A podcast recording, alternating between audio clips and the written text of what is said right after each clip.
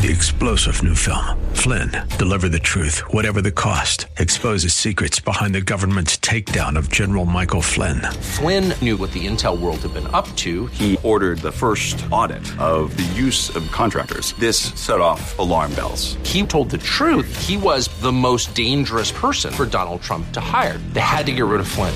Flynn, deliver the truth, whatever the cost. Available now. Watch it today. Go to salemnow.com. Salemnow.com. And good morning. I'm Gary Randall. Thank you so much for joining me today.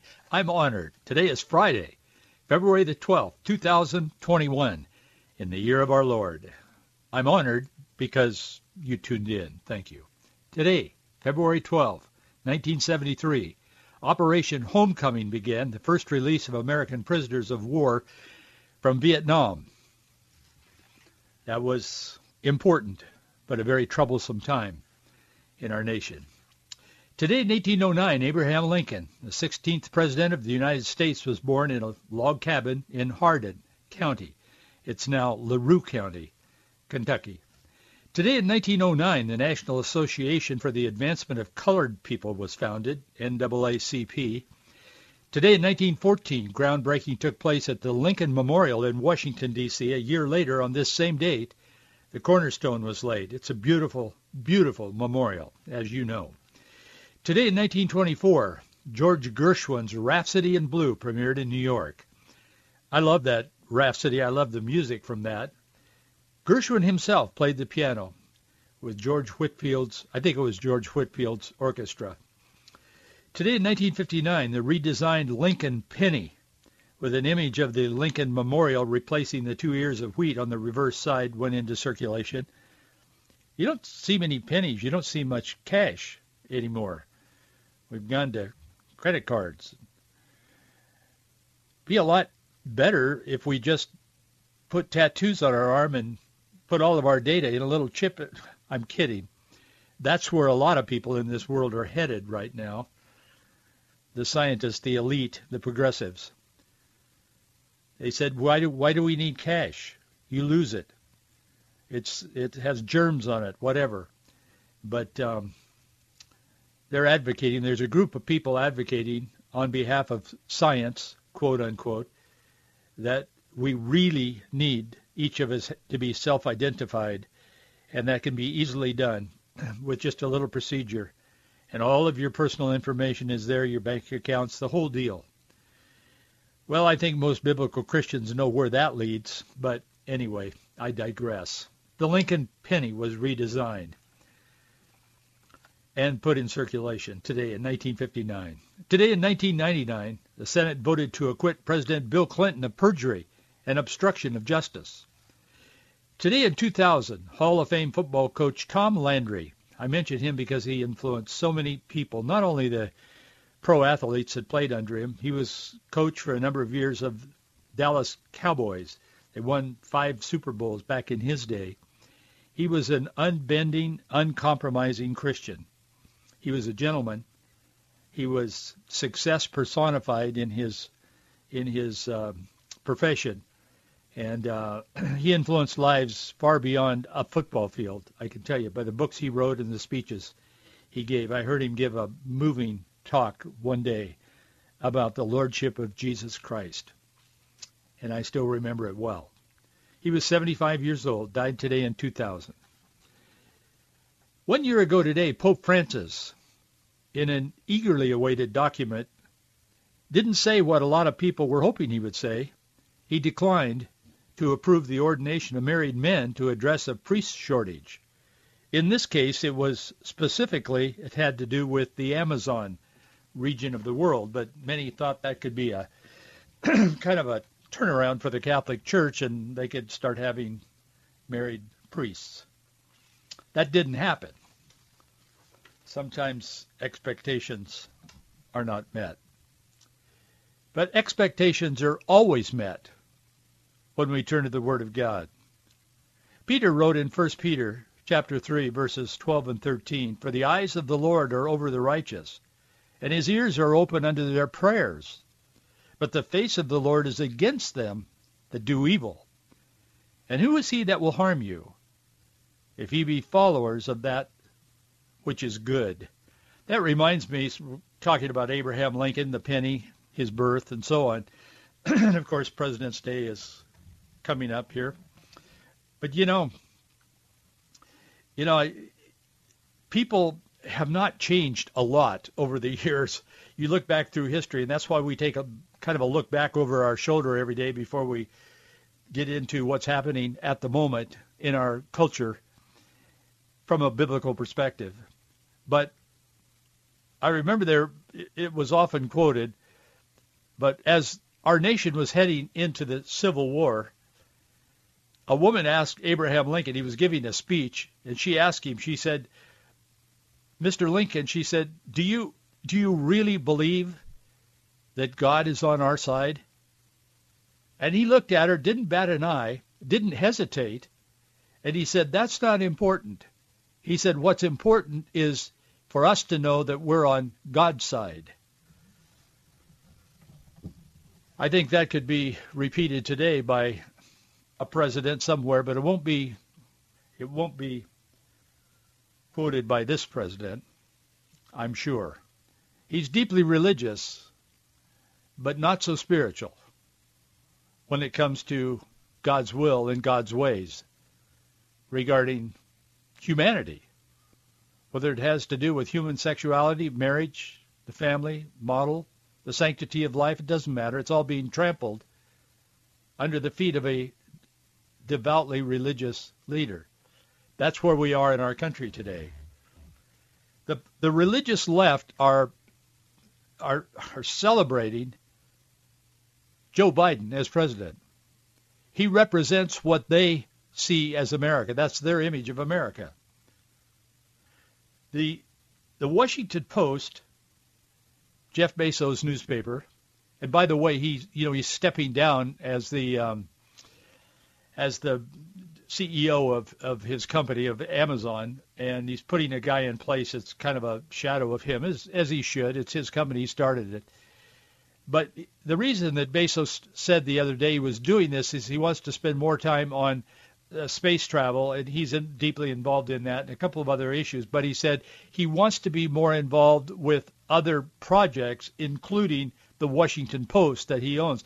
By I took that to mean, and I think I think that would be true. He wants to get more involved and use it as a tool to influence people to his way of thinking, to his progressivism and far left ideology. So we see that coming, but that's already pretty much in place. This Peter Manseau, who is the curator of American uh, uh, religion and history at the Smithsonian, he wrote an op-ed for Jeff Bezos' newspaper. It was published uh, actually yesterday. And he begins with this, and I, I'm not going to read a lot of it, but I want to give you the tone of what I'm talking about today. He begins with this with this um, op-ed.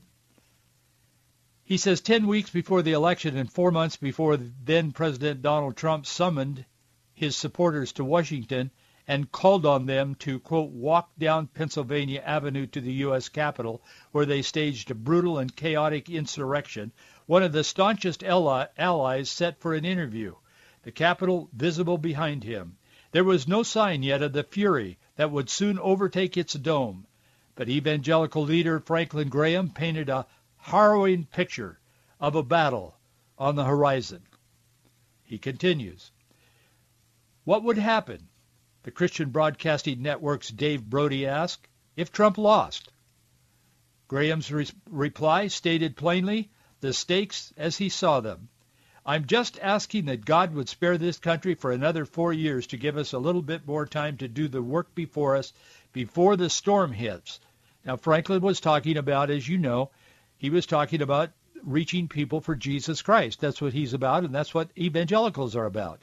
Leading people to a personal relationship with Jesus Christ. And yes, by the way, we are the most the most social oriented group on the face of the earth evangelicals do more to help people in need than any other single group on the planet.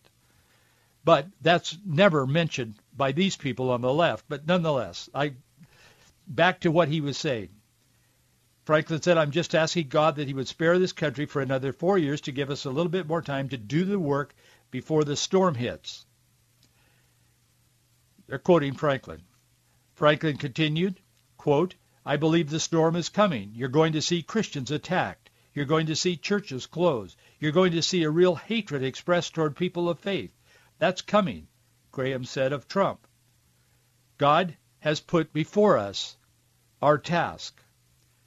And he said, we, on the chopping block, so to speak, he said, on the, on the block, Western civilization is on the block as we have known it.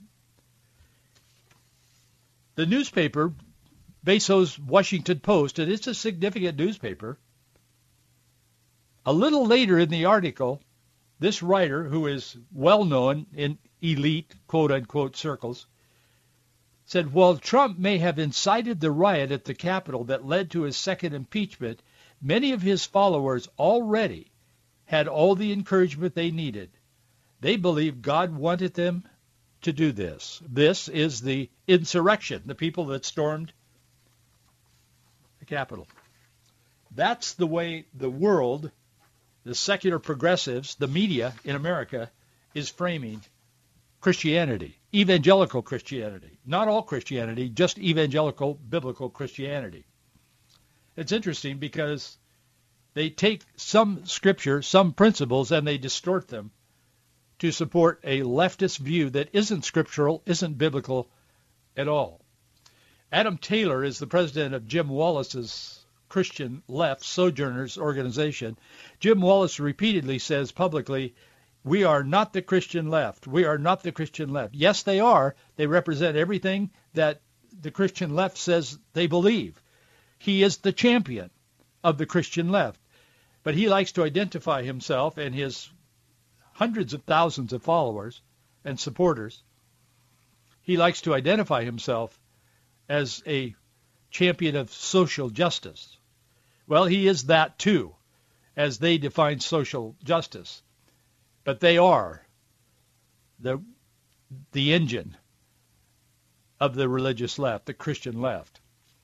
But Adam Taylor is the president of this organization now. Jim Wallis has stepped aside, but he's still very, very much involved. Adam Taylor would be his replacement, hand-picked replacement.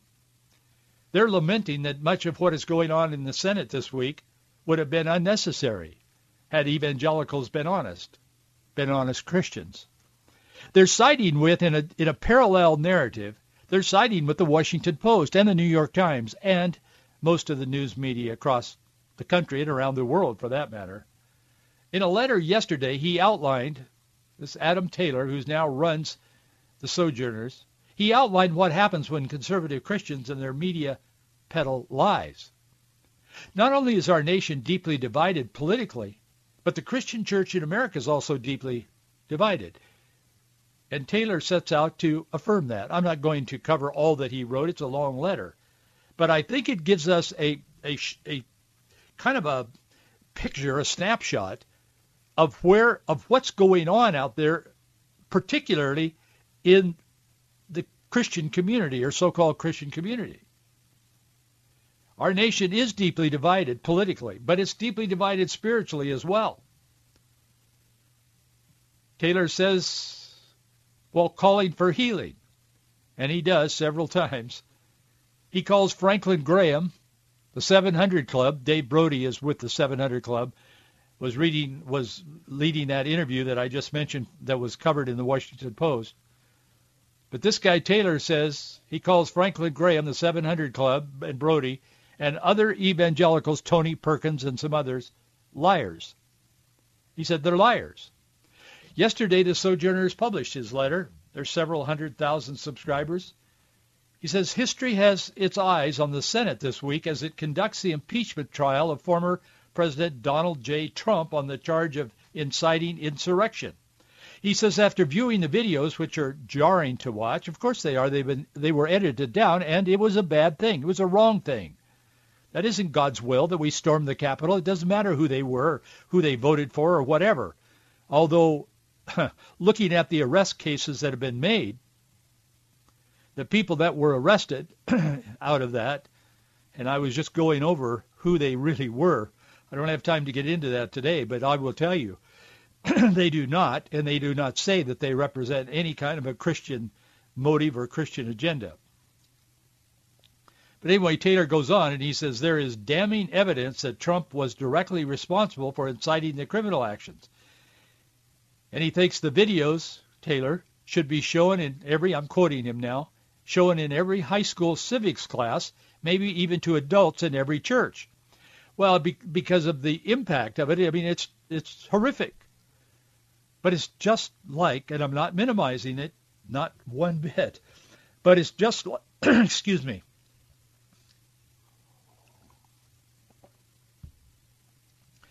It's it's just like what's been going on in the streets of our cities for the last year. It's the same thing. I'm not making an equivalent. I'm just saying it's the same kind of breaking glass, burning, looting, whatever. This was an extension of what's been going on for the last year, and what's been going on for the last year has been not only tolerated by the left, it's been applauded by the left, and we've talked about that a lot on this program. Of course, Taylor would want everyone in America to see the edited versions of the worst of the worst of the worst of what happened at the Capitol. And what happened there was bad. I personally denounce that. That isn't right. And if there were Christians involved in doing that stuff, they were wrong. They need to repent of it and not do that. But it wasn't the people that have been arrested so far. I've looked at who they were. I mean, it's accessible. Anybody can do it if you take the time. They didn't even claim any kind of a Christian mission. They were people that had had had all kinds of financial problems, legal problems in the past, personal, domestic issues, all of that kind of thing. At least so far. But they're they're putting all of this and they're wrapping it up in a special little package that's called the Christian right. And if you're not Christian left, if you claim any kind of spirituality, then you are by default the Christian right, particularly if you do something bad. You're the Christian right. So he wants to show these videos to everyone in America, every church, every civics class. I think the problem with that is that I don't even know if schools have civic classes anymore. I think they just have sensitivity training. They don't really want to get into history unless it's been completely revised. Taylor says we as Christians cannot separate the siege at the Capitol from the big lie promulgated by former President Trump and his enablers before and after the election, that the election was stolen. Oh, so that's what the, the, the main thing is. He calls that idea, that idea, he said, if you suggested that the election had fraud, he said that is a lie that's rooted in our nation's original sin of white supremacy. And that's what he's accusing Franklin Graham, Tony Perkins, and others, 700 Club. He said this lie has not gone away with the new administration, thanks to Trump's co-conspirators and the silence of far too many within the church. It spread. In fact, he says over 70% of Republican voters still believe the election was stolen. He said none of this could have happened if Christians and the Christian media would have spoken out against the lie, but instead they embraced the lie. Speaking of the Christian left, Taylor says all of this could have been avoided. More prominent conservative Christian leaders and Christian media could have spoken out against the lie and reported the truth. Instead, he says many of them fanned the flames that led to this tragedy. He too mentions Franklin Graham in his letter. He and the Washington Post are on the same page. He doesn't get into a lot of the enablers who fanned the flames, but he gets into some of them. He said Franklin Graham and Tony Perkins had both signed a letter in December that stated there is no doubt President Donald J. Trump is the lawful winner of the presidential election. Well, a lot of people believe that, and there's an abundance of evidence out there. It's just that the press won't cover it. I mean, there really is. Pat Robertson and his 700 Club are also bothersome to the religious left and to this guy, Taylor. Taylor quoted Robertson, and Pat Robertson does say things like this often. maybe too often sometimes, but he does. I mean, he expresses himself. I know Pat. I've known him for a long time. I haven't been around him in recent years, but I knew him in the past pretty well. But he says we must declare that God Almighty is not going to let this great nation of ours be taken over by fraud. The Lord himself will intervene before this country turns into something socialist. Well, that's very offensive to Taylor and the left. He says Robertson's Christian Broadcasting Network claimed that Trump won by millions of votes. He said Dove TV, that's a TV channel that's associated with the Evangelical Association some way, I think. It used to be when I was involved in all of that stuff. I don't, know about now, but it's out there. But he said on Dove TV, he said they aired a segment the morning after the Capitol insurrection with a right-wing conspiracy theorist who praised the restraint of the insurrectionists. Well, the theorist was a conservative professor at a Christian college. Taylor notes in his letter that the Fox News has fired Lou Dobbs and is facing a lawsuit for its egregious election lies. And we, the religious left, should also be holding Christian media that likewise peddled dangerous disinformation to account. So what is the big lie? I mean, if you can get to the bottom of this, what is it?